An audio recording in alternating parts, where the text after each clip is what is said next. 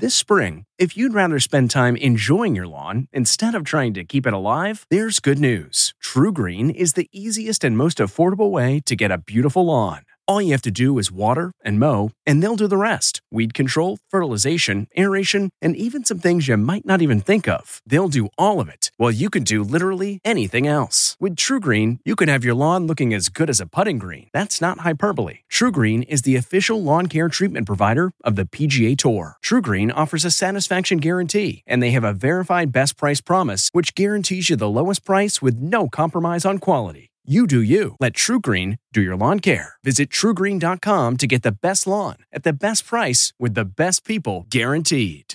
Do you ever wonder where all your money went? Like every single time you look at your bank account? Honestly, it's probably all those subscriptions. I felt that way too until I got Rocket Money. Rocket Money helped me see all the subscriptions I'm paying for, and it was eye opening. Between streaming services, fitness apps, delivery services, it all adds up so quickly. Rocket Money is a personal finance app that finds and cancels your unwanted subscriptions, monitors your spending, and helps lower your bills.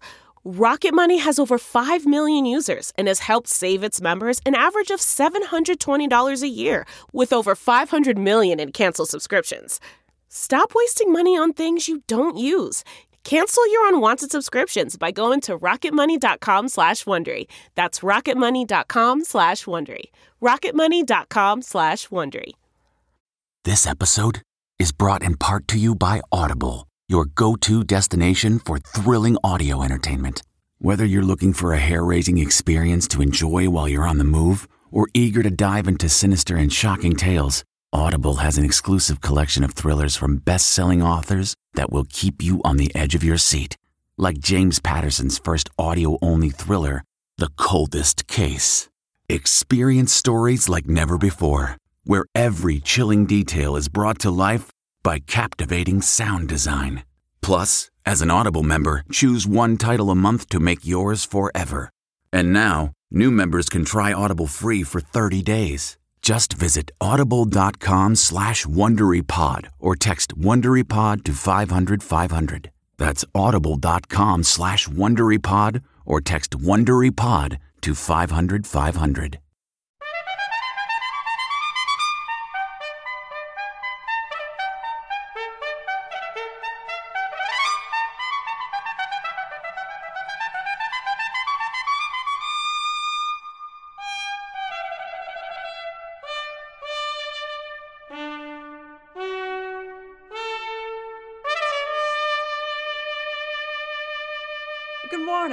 I'm Jane Pauley, and this is Sunday Morning. Love and marriage. It's complicated. And as our Rita Braver found, all the more so for couples who are interracial. This morning, she looks at love, marriage, and race. Half a century after the legalization of interracial marriage, mass media is awash in interracial couples. That's lovely. Let's eat. But in real life, there were places and still are places 20 years later we're not comfortable going because you know their thoughts on interracial couples You guys right there? ahead on Sunday morning when love does conquer all. He's the king of horror. But at age 73, Stephen King says he's slowing down a bit. Not that you'd notice. Prolific master of horror and suspense, author Stephen King has kept generations up at night. Or was it my imagination? Now, Lisey's story, adapted for TV, starring Julianne Moore. your output is like uh, the score of a professional basketball game. Uh, it- it- it- I Sit Down with Stephen King ahead on Sunday morning. It's the eternal snack time question salty or sweet? For Lee Cowan, the answer is salty and hot, flamin' hot. Flamin' hot Cheetos, anyone? Flamin' hot Cheetos. They come in varying degrees of hotness. Cheetos with a kick. For decades, the story behind their creation involved one bold phone call. Who let the janitor call the CEO? The spicy controversy behind flaming hot Cheetos later on Sunday morning. Kelefa Sanneh has a Sunday profile of a Broadway star who suddenly center stage at the movies. Anthony Ramos, star of In the Heights. Jim Axelrod has a subscription to some classic old magazines. Erin Moriarty offers an appreciation of late and legendary attorney F. Lee Bailey. Plus, Steve Hartman and more. It's Sunday morning, June 13, 2021, and we'll be back after this.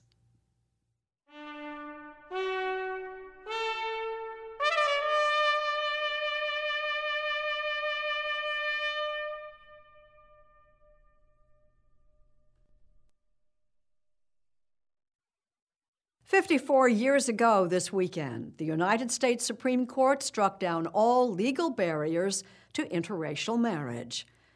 We've come a long way since then. But as Rita Braver reports, there are some barriers that still remain. Corn, the green beans, watermelon. When. Friends introduced Carlos Brock to Tanya Bohannon in 1996, they both just knew. Oh man, it was just something about her, the vibe that she put off. I was like, that's what I want to marry.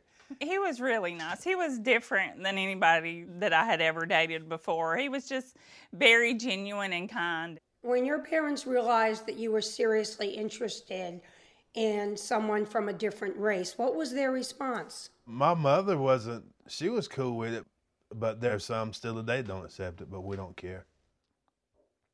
Sorry. I still get emotional. It's been many years. Who gave you a hard time about it? I don't want to say, but um, it was someone very close to me that basically um, just disowned me. The Brocks married in 2000 with their daughter Lexi in the wedding party. It was just about being happy with each other. But even today, Tanya, who is a mail carrier, I need five barbecue sandwiches. and Carlos, who owns a food truck, What you want, the barbecue or rib? Barbecue. say there are still places in their hometown of rural Toccoa, Georgia, where they know they are not welcome, and people, even supposed friends, who can make unsettling comments. People always feel it necessary to say that they're not um, racist, you know, to us. and that they don't Right. teach their children to notice color or anything. But in the same 30 minute conversation, the man says, But if my daughter came home saying that she was dating a black man, I wouldn't approve of it. Unfortunately, it's just still so normal.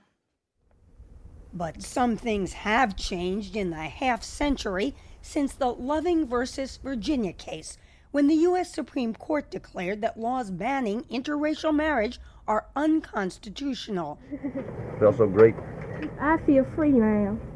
Nowadays, you can hardly open a magazine Quite the pair. Just like us. or turn on the TV without seeing interracial couples. English, please. Are you getting married? According to the Pew Foundation, at least 19% of new marriages in the U.S.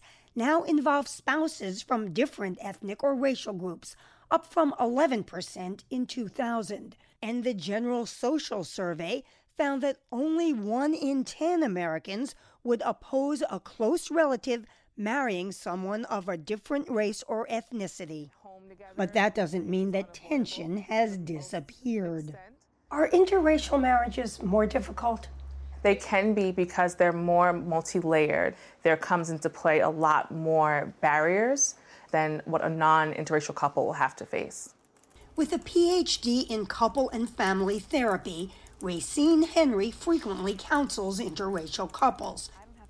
She says that no one should be surprised by what Meghan Markle recently told Oprah Winfrey about the royal family's reaction to the impending birth of Markle and Prince Harry's son. So we have in tandem the conversation of he won't be given security, he's not going to be given a title,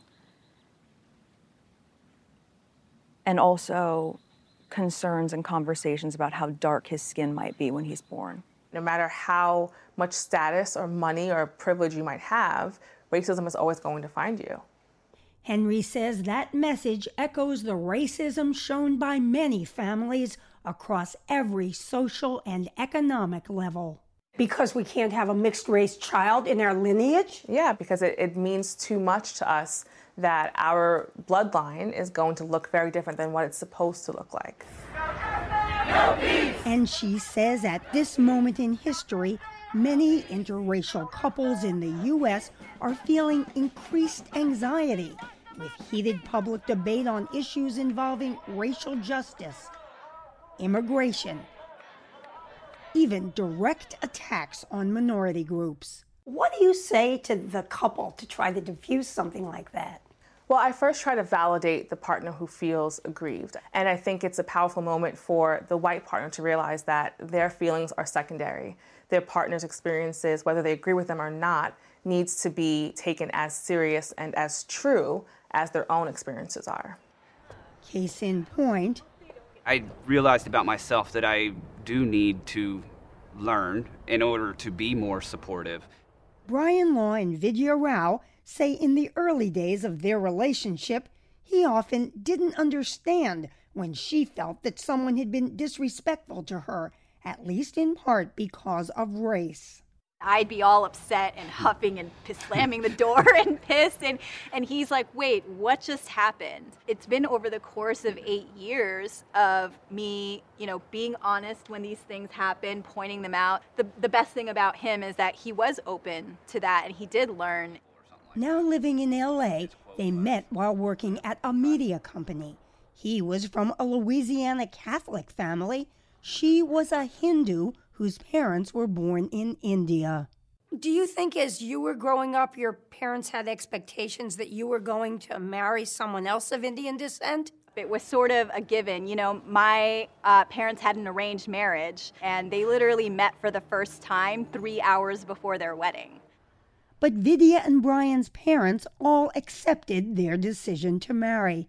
Still, she informed him that he needed to show appreciation for her mother's Indian cooking. One of the first times I did meet her family, her mom made me dosa.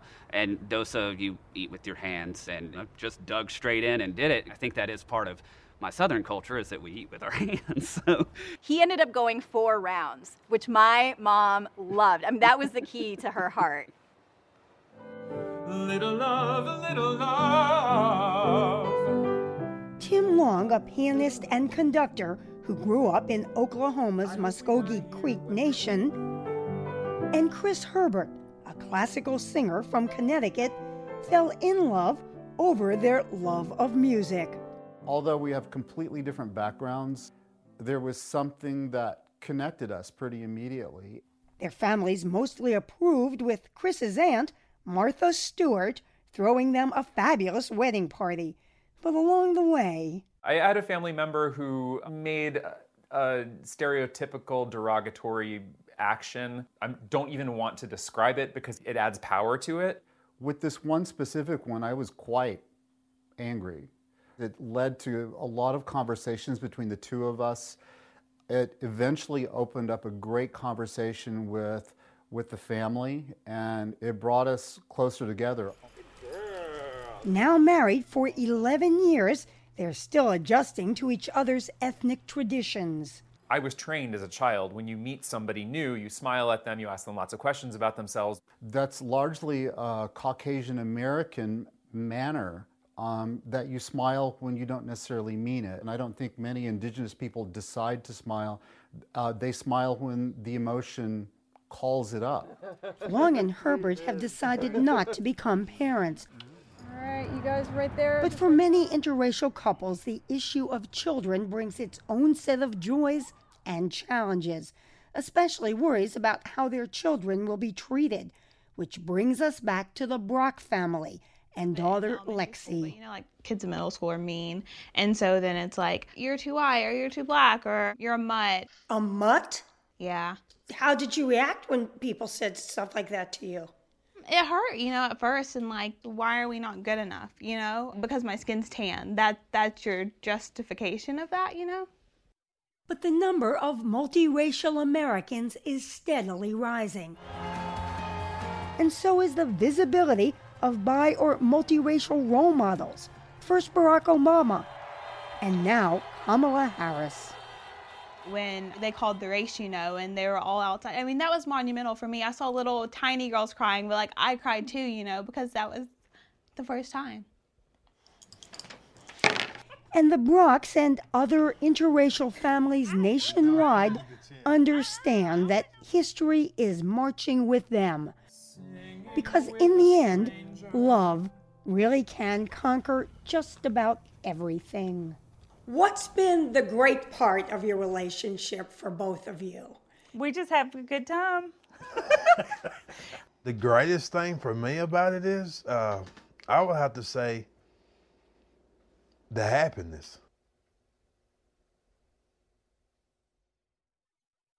Before there were smartphones, we still had plenty of information available at our fingertips in magazines. Jim Axelrod speaks with an unusual collector whose passion is in pages. I grew up in the era where when you're on the cover of Life, you've made it. That's it's the greatest thing ever. The boldest of bold-faced names. You could call Dr. Steven Lomazow America's most passionate collector of magazines, but that would be underselling. It's one thing to develop a, a hobby. Yes. It's another thing to have that hobby mushroom into a situation where you own 83,000 magazines. That's true. That's right. 83,000 magazines, 7,000 different titles. A collection he started after stumbling into an old bookstore in Chicago while in medical school. It had the first issue of Look magazine. At least that's what they said. And sure enough, I look inside and it says Look magazine, volume one, number two. And I said, What was number one? And the dealer says, We don't know. Well, that hooked me. Dr. Lomazow has selected 200 from his collection recently on display at the Grolier Club in New York City. The exhibit, now online, Magazines and the American Experience, looks at how we used to conduct data searches for more than two and a half centuries. These days, if you want some information, you turn on your phone or you turn on your laptop and you Google a term. And you say, okay, I want to hear about Franklin Delano Roosevelt. So 10 pages come up. In the early days, what did you do? You went to Life magazine and you say, well, let's find articles about President Roosevelt. So Time and Life and Newsweek and Look and People and Sports Illustrated. This was the internet before the internet. Absolutely. That's where you went when you wanted to get information. They're all here, from a New York weekly journal dating to 1733 to the 19th century intellectual Bibles still published today. From rarities like the Hobo News to Norman Rockwell covers for the Saturday Evening Post to magazines covering every hobby, sport, issue, interest, and type of humor. They're all represented. The one that comes off uh, top, on the top of my head is People with a Hand Fetish. There's a magazine for that. There's magazines for everything. There's always a magazine. American magazines attract great interest abroad. There's something very democratic, I think, about the magazine. They've always been a sort of glue, says the exhibit's curator, Julie Carlson, that held communities together, especially marginalized ones, and gave them a voice. History is written by the victors, but they are usually standing on a platform of many other people whose stories maybe aren't heard.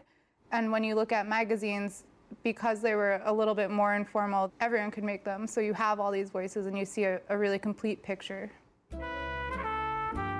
Take the Harlemite from 1963. If you ask a lot of people what was happening in Harlem at the 1960s, they might think of civil rights unrest that was happening at that time. When in fact, here you have this wonderful magazine of literature and music and just shows a thriving arts community, which completely disrupts that narrative. Or One Magazine, which advertised science and satire on its cover, but was actually America's first magazine for gays. It's very plain. It looks like you're just reading a regular digest. So it says a lot about what you were allowed to be seen reading at the time and how sneaky perhaps you had to be to get the information you wanted to get when you couldn't just open a private browser on your computer. And yet, for the people reading it, it may have been a bit of a lifeline. Exactly. And Magazines gave our culture a place for Hemingway to first publish and photojournalism to take root. The Atlantic turned Paul Revere into an icon, by publishing Longfellow's poem about him, and Harper's Bazaar vaulted cover girl Lauren Bacall into Hollywood royalty. Looking back on it, magazines were important at the time, but it takes someone like Steven to collect all of them to be able to look back and say, oh wow, they, they really served a bigger purpose than maybe we fully appreciated. This exhibit sort of feels a little bit like a wake. Well, this is actually, in a way, the epitaph of the printed American magazine. But Steve Lomazow had a great run. Ever since that day nearly half a century ago, when that dealer described the mythical Look magazine Volume 1, Number 1, often talked about, but rarely, if ever, seen. I've seen three of them in my life. I own two of them now. Of course you do. Yes. Hamilton ranks among the most successful musicals in Broadway history and introduced us to a galaxy of new stars, among them Anthony Ramos.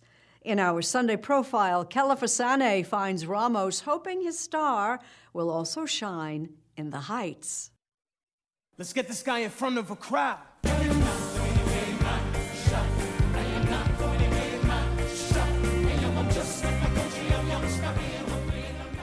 Just six years ago, Anthony Ramos made Broadway history as an original cast member of Lin Manuel Miranda's runaway hit, Hamilton. When I'm rapping and I'm I'm doing this verse and I'm past patiently waiting, I'm passionately smashing every expectation, every action's an act of creation. I'm laughing in the face of casualties and sorrow for the first time. I'm thinking past tomorrow and I'm not throwing away my shot. I meant every word of that. Rise up when you're living on your knees, you rise up. He was 24 with dual roles.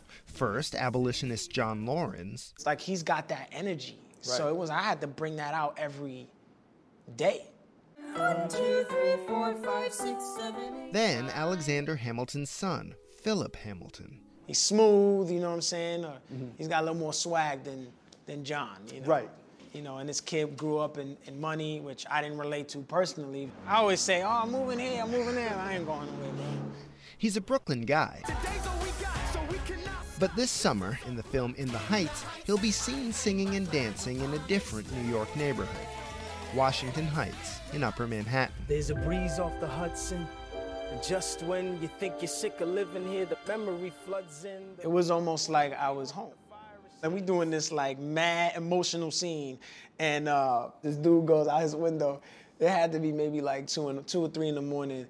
And we're all raising candles and people crying. And then we they call cut. And one guy goes, This better be the last take. this better be the last take. It's a film version of Lin Manuel Miranda's first Broadway musical. Ramos plays Usnavi, the local bodega owner. He's the narrator of our story, you know, like like so many bodega owners are, right? They, these guys see everything and they hear everything, and This is a word that if people who aren't from New York don't know it already, they're going to learn it if they watch In the Heights, bodega. yeah, bodega, the corner store. And, and this is a character that, you know, you see something in, right? That I felt like I related to this guy, you know. Growing up, Ramos, whose family is Puerto Rican, says he noticed there weren't many Latino roles on Broadway. I mean, we had half of West Side Story, and then you know what I'm saying, and then you got In the Heights, maybe like Man in La Mancha, maybe, you know, right? Mm-hmm. And that's it. Well, you know, I had teachers telling me, you know, change the way you speak so people don't really know where you're from, and I was believing that. That is what you had to do. Anthony Ramos Martinez, along with his brother and sister, were raised by their mom in public housing in Bushwick, Brooklyn. Uh, it was a lot of violence. There was a lot of, you know, it was a lot of drugs. Is, is that how you perceived your neighborhood and your world when you were a kid, as being kind of scary? Yeah, yeah. Kids were getting jumped, stabbed. It was all types of crazy. It was wild. You know, you're just trying to walk home and you like, I'm, I'm getting followed. Like, so that was like my motivation too. Growing up, I was like, yo, I gotta like, I gotta, I gotta, I gotta work. I gotta work. He had two obsessions baseball You know what's funny? They used to call me franchise. They was Like, yo, franchise, franchise, because my dad played, my brother played, my cousin played. and music. Ramos and his cousins recorded their own songs using an old computer. We stay up all night writing these songs and trying to record them. And we had this little mic that extended, I mean, barely extended from the back of the screen. and like you had to like lean over to, to, to like get your take in. Right. And then you had to be mad quiet when you passed the mic to the other person. and then like it's one o'clock, my aunt's knocking on the door. We're like, yo, we almost had that take. In high school, he found acting, accidentally. He thought he was auditioning for a talent show, but wound up as the lead in the school musical. I was playing the, the role of Zeus, and I had this like cardboard, like Burger King type crown with like a blanket, like for like a royal cloak. It was like almost like a like a light bulb moment hmm. in my life. Like I was on stage and I just I felt so free. You're like, if I can get a slightly different costume. If I get a slightly different costume and a different song, we in the mix. When he attended a two year conservatory, the costumes did not improve. They're like, okay, you got to put on these ballet tights and these tap shoes, and I'm like, record scratch sound. Record scratch, my G. I was like, what? I was like, I was wearing basketball shorts for the first two semesters. After finishing school, he got by with small roles, but he remembers the moment when he got a call from the producers of a new show initially called The Hamilton Mixtape.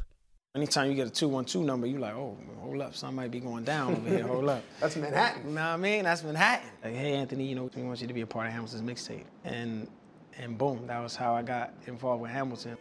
Raise a glass to the four of us. Tomorrow there'll be more of us. Hamilton made Ramos a star, but he might never have gotten there if In the Heights hadn't hit Broadway first. You know, In the Heights was like the show that kept me believing because I was like, yo, I don't know where I fit in in this musical theater world. Why? Because that made you realize that there was a possibility that someone with your life, with your story, could could find a place. Yeah, I mean, I'm sitting there watching the show about people singing and dancing and speaking about things that I grew up hmm. knowing, and, and they sound like me. The kid couldn't hack it, she's back. One of the main characters is Nina, who leaves the old neighborhood to find her own path. For Ramos, it's a familiar journey. She's also talking about the pressure that she feels. Thousand percent. Do you feel that pressure? For sure. Because any minute you feel like you lose it. Hmm. You know, especially when you grow up feeling like one good thing happens and two bad things happen. You know, it's wild. Sometimes I feel like, you know, I'm the one who made it out. I'm a part of a group of people who can tell the stories. At 29, Anthony Ramos has lots of stories to tell. He's a recording artist, about to release his second album. And he's a busy actor. I broke his heart, mama. If you didn't see him in A Star is Born, or Godzilla, King of the Monsters, What the hell is someone gonna do with a giant worm? Maybe you heard his voice in Trolls World Tour. One more time. But right now, he says it's good to be home. Are you happy to be Usnavi for this summer? Yeah, yeah. This is the dream role, man. This was my dream role. Like, And you might never have to pay for anything at a bodega ever again. I'm not sure about that. I'm not. New Yorkers make they ain't like making their money. They're like, yo, I loved you in that movie. Twenty dollars. like, I don't know about that. But. Achieving a gorgeous grin from home isn't a total mystery with Byte Clear aligners. Just don't be surprised if all of your sleuthing friends start asking, What's your secret? Begin by ordering your at home impression kit today for only $14.95. Byte Clear aligners are doctor directed and delivered to your door. Treatment costs thousands less than braces. Plus, they offer flexible financing, accept eligible insurance, and you can pay with your HSA FSA.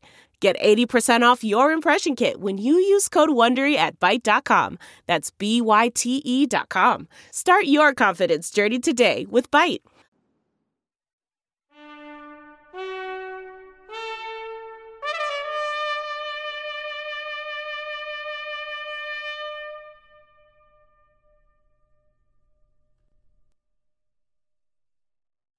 And now, the passing of famed criminal attorney F. Lee Bailey. Erin Moriarty offers an appreciation of the man who won and lost some of the biggest trials of the 20th century. Last week, I was supposed to sit down for an interview with F. Lee Bailey that would have aired on this program. But as most of you probably know, Bailey died on June 3rd. He was 87. For many lawyers like myself, F. Lee Bailey was the one you wanted to emulate, or if you were charged with a crime, the one you wanted to hire. If any of you should ever commit a murder, my guest tonight is your man. Just write to F. Lee Bailey, care of the station, and send lots of money. Francis Lee Bailey gained that reputation by winning trials, beginning with the case of Sam Shepard, the Ohio doctor who became the inspiration for the TV series and movie The Fugitive. I didn't kill my wife! Sheppard, who was in prison for killing his wife, blamed the murder on an intruder. Bailey won him a new trial and convinced the jury to acquit him the second time around. Bailey was equally comfortable before a judge or a TV camera. He once even hosted his own television show called Lie Detector. If you've been falsely accused and would like to take a lie detector test on national television, call me on our hotline. He was charismatic, but could also be arrogant and abrasive, and was once censured for what a judge called his extreme egocentricity. No one can win them all, and Bailey had some spectacular failures. He was Patty Hearst's lawyer when she was convicted of bank robbery. Hearst later accused Bailey of bungling her defense and drinking during the trial. And then came the trial of the century. F. Lee Bailey was part of O.J. Simpson's dream team. Can you tell me just yes or no were any racial slurs used in that experience that day? His cross examination of Detective Mark Fuhrman helped Simpson get that not guilty verdict seen by the entire nation. But in recent years, Bailey was less a role model and more a cautionary tale. When Bailey was ordered to turn over a client's assets and refused, he was disbarred in Florida and in Massachusetts. The man who once owned airplanes and several homes filed for bankruptcy in 2016. F. Lee Bailey couldn't practice law anymore, but he could still write about it. In this new book, he planned to take his case to you. He just ran out of time. How will he be remembered? You'll have to reach your own verdict. It's a tale both tantalizing and tasty, and at its center, some flamin' hot Cheetos. Here's Lee Cowan. I've never failed a test in life. Richard Montañez. he really likes his superlatives. I'm probably the most uneducated, brilliant person you will ever meet. There's one. Here's another. I'm known as the godfather of Hispanic branding. Why Hispanic branding? Well, because Montañez claims to be the Willy Wonka behind one of the spiciest and best selling snack foods on the market. Flamin' Hot Cheetos. Flamin' Hot Cheetos, anyone? Flamin' Hot Cheetos. It's no small thing because Flamin' Hot Cheetos are an industry well beyond just the snack food aisle. Whoa, gee, there's no fire here. Just Flamin' Hot Cheetos. They're featured in fashion shows, internet memes, The Flaming Hot Cheeto Turkey. even recipes for Thanksgiving turkeys. Voila. And they remain front and center in stores, along with their traditional Cheeto brethren. You don't have to reach up and you don't have to bend down. Top seller. Yeah. The Genesis tale, at least as told by Richard Montañez, goes like this. He and his wife Judy invented the spicy sensation right in their own kitchen, back when Montañez was a factory worker at a Frito Lay plant in Southern California.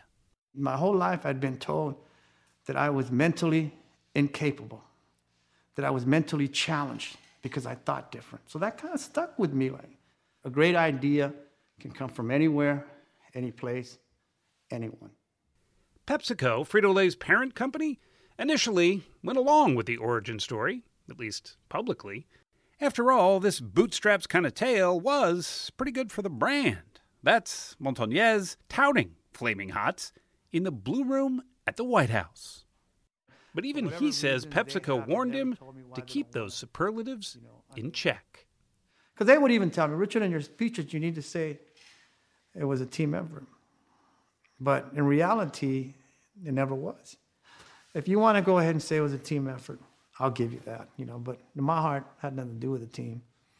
He was promoted up the corporate ladder during his career, retiring from Frito Lay in 2019 as a director working on Hispanic marketing. But it wasn't an easy trip to the top, he says. I remember one director said, You're never going to get into marketing. You have to have an MBA. You don't even have a high school diploma, so give it up. Did you think it was racism? I, I think I think it was a type of racism, you know, of you know, color, but also uh, pedigree. He sat down to write a book about his career as the snack foods creator, Flamin' Hot. But on the eve of its release, the LA Times published the results of a year long investigation.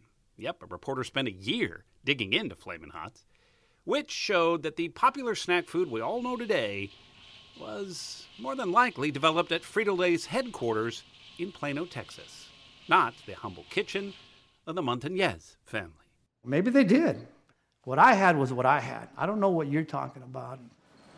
Some members of the team that says it developed the recipe for Flamin' Hots are, in fact, Flamin' Hot mad at Montañez for taking credit. That said, it's not a debate that's exactly going to crumble Western civilization, but there is something instructive about his story that many, especially in the Latino community, say is worth hearing. Before the Cheeto dust hit the fan, he took us to his old neighborhood on the other side of the tracks, as he puts it. This had the coldest beer in Southern California. You know, he had the old. As poor as he was, he knew when he got his first job at Frito Lay as a janitor, he better make it count. It was my ticket, my chance. If I got that job, I would be set for life. I can go from the fields into the factories. He was always thinking, mainly about ways to include people like him It just kind of dawned on me, you know, I, who loved traditional Mexican spices. I mean, everything you need to create a, a spicy flavor is, is right here. All this stuff is, you know, this, this is home. But what to put those spices on? One day, he saw a street vendor selling elotes, corn sprinkled with chili powder. I looked at it, I'm like, oh my God, that looks like a Cheeto. Not knowing, or perhaps not caring about the consequences, Montañez says he cold called the CEO of Frito Lay directly, a man named Roger Enrico. Did you ever think twice about dialing that phone? Yeah, but I didn't know what protocol was. You know, I mean, it's like, I don't think I could spell the word at the time, let alone know what it meant. You know, Were you amazed that he picked up the phone? oh, totally. Enrico died in 2016, but we talked with his executive assistant who remembers the call like it was yesterday. After all, it was pretty extraordinary. Who let the janitor call the CEO? His bold pitch to the top executive seems to have happened. The question is, when did it happen? Montañez says he made that call in 1991. But by that time, PepsiCo says it had already trademarked the name Flamin' Hot and was test marketing the product in select cities. Now, if he knew that, why would he pitch a product already in existence? If he didn't know it, then maybe it's a case of great minds think alike, a worthy idea that someone else had before him. In the first of several statements to a hungry press, PepsiCo said, We do not credit the product creation to him and him alone. But later stated, we attribute the launch and success of Flamin' Hot Cheetos and other products to several people who worked at PepsiCo, including Richard Montañez. I mean, I never thought uh, I'd have, you know, as much as I have now. So I'm very thankful. So, where does that leave us? This is uh, my grandkids' delight. You know, His book detailing his achievements, minus the questions about them, is still being released next week. And there's a postscript. Actress Eva Longoria is set to direct an upcoming film about his life. A huckster or a hero? One thing is clear Richard Montañez is not about to apologize for what he thinks made him a flaming hot success. Would you do it all over again? Absolutely. Absolutely. Steve Hartman now, with a story of burnin' love. Bride and groom Elizabeth and Jake Landit say their wedding was like a fairy tale. Was. The ceremony was perfect. You may kiss your bride. Everything we could have dreamed of. Until.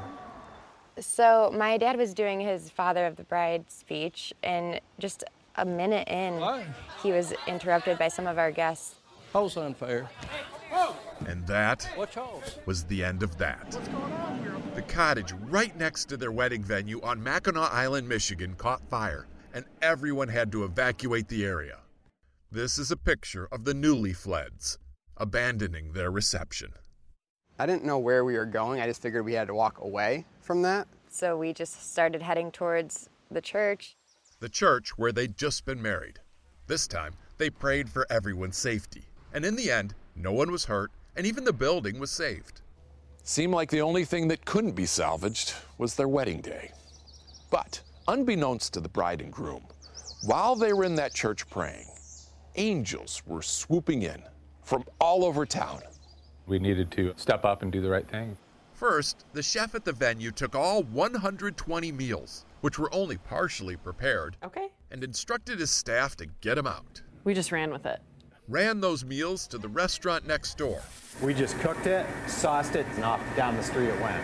down the street to a resort that had an event space available. Everyone offered how could they help, and we started just pulling everything that we had. And what they didn't have, yet another restaurant provided. So we got it all on a cart and pushed it down Main Street.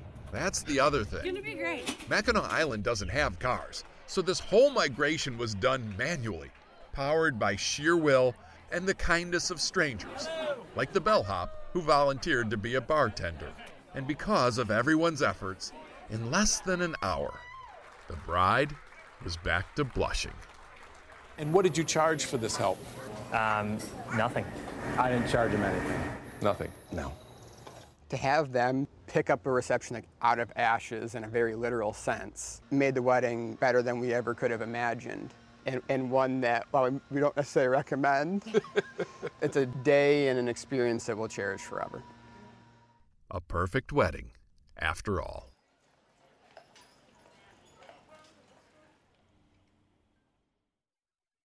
Stephen King is not only a gifted author, he's also one of our most prolific.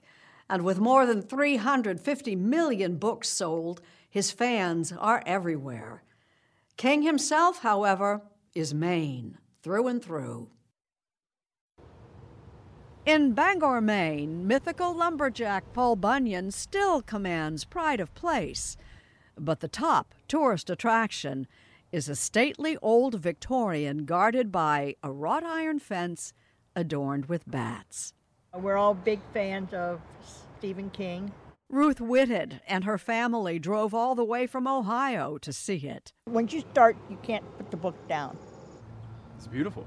Glenn Allers rode up from New York City to pay homage. Certainly, the way that he paints Bangor in it, it's a masterpiece.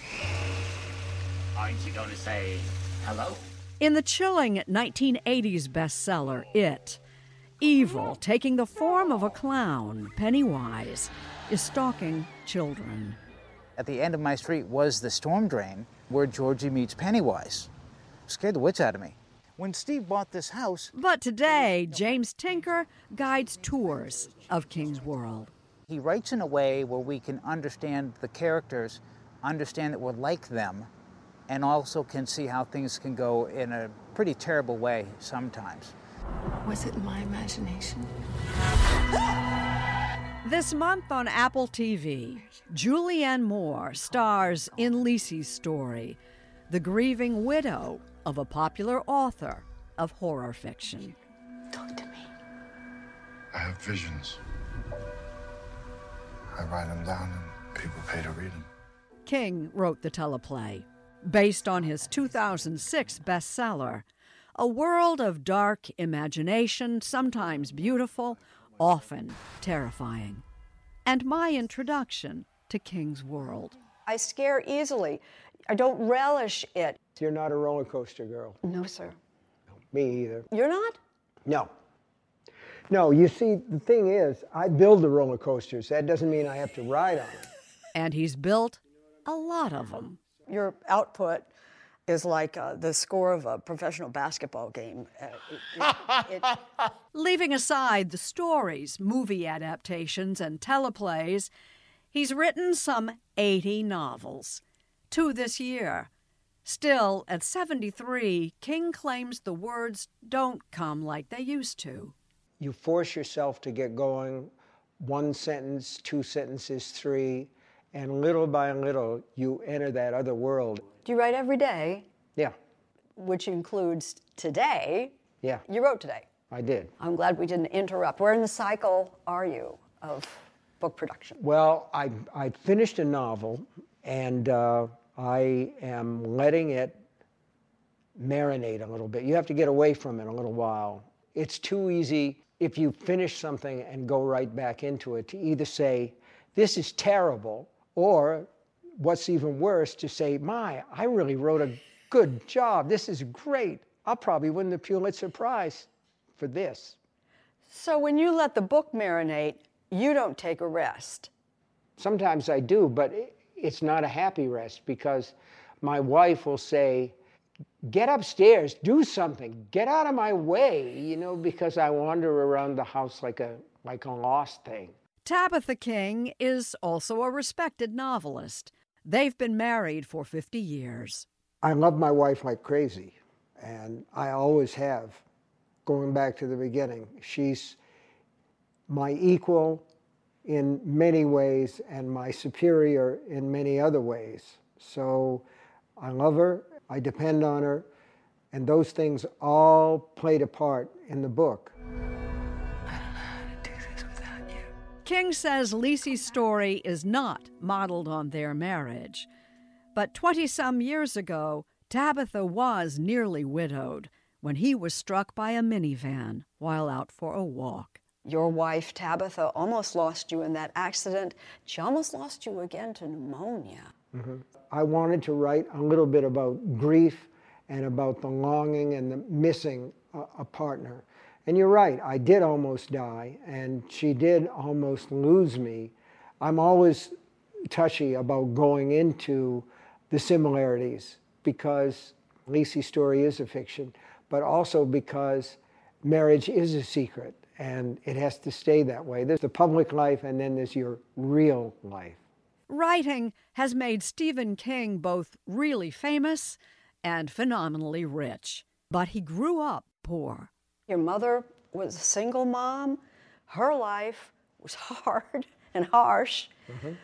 but you were blessed with a mother who noticed you were special and gave you, at the age of 12, a typewriter? My mother gave me room to be what I wanted to be. Uh, she didn't laugh about the ambition to write stories. Nellie Ruth Pillsbury King died at age 60 of cancer, but lived to see his first book, Carrie. The hardcover advance was small, but the paperback advance just bowled us over. It was like $400,000 in 1974. It was a huge amount of money. And uh, my brother and I talked a little bit about it. And we went to the Pineland facility where she worked. She was in her green uniform, green rayon uniform. Never told this story before. But she was stoned, totally stoned on over the counter medication. She was in excruciating pain by that point. And uh, my brother and I, we said, Mom, you're done. There's enough to take care of you now because the book sold for a lot of money and uh, you can go home. And she just put her hands over her face and cried. His father, a merchant seaman, skipped out when Stephen was only two. He has no memory of him. But he left mm-hmm. that box. A box in the attic that would change his life. There were uh, like cocktail napkins from Tokyo, little hula hula dolls from somewhere in the South Pacific. There were those things. But there was also an H.P. Lovecraft book, and it showed this horrible green monster rising from uh, a broken open grave in a graveyard. And I thought, this is it. You know, whatever it is, something chimes in you, and you say, I found something that resonates with my soul. Do you know um, most of us don't ever find that thing? I don't know if that's true. No, I know that is true. To be fortunate enough to find the thing that you love, spark, and be good at it. And the world wants you to do as much of it as you possibly can. That's the trifecta, and that is so rare. One of the things that I've tried to do is to keep my imagination young. And keeping that spark alive decade after decade. That may be the secret.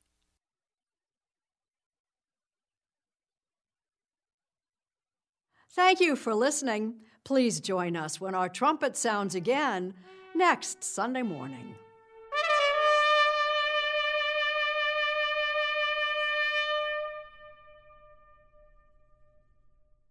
If you like CBS Sunday Morning with Jane Pauley, you can listen early and ad-free right now by joining Wondery Plus in the Wondery app or on Apple Podcasts.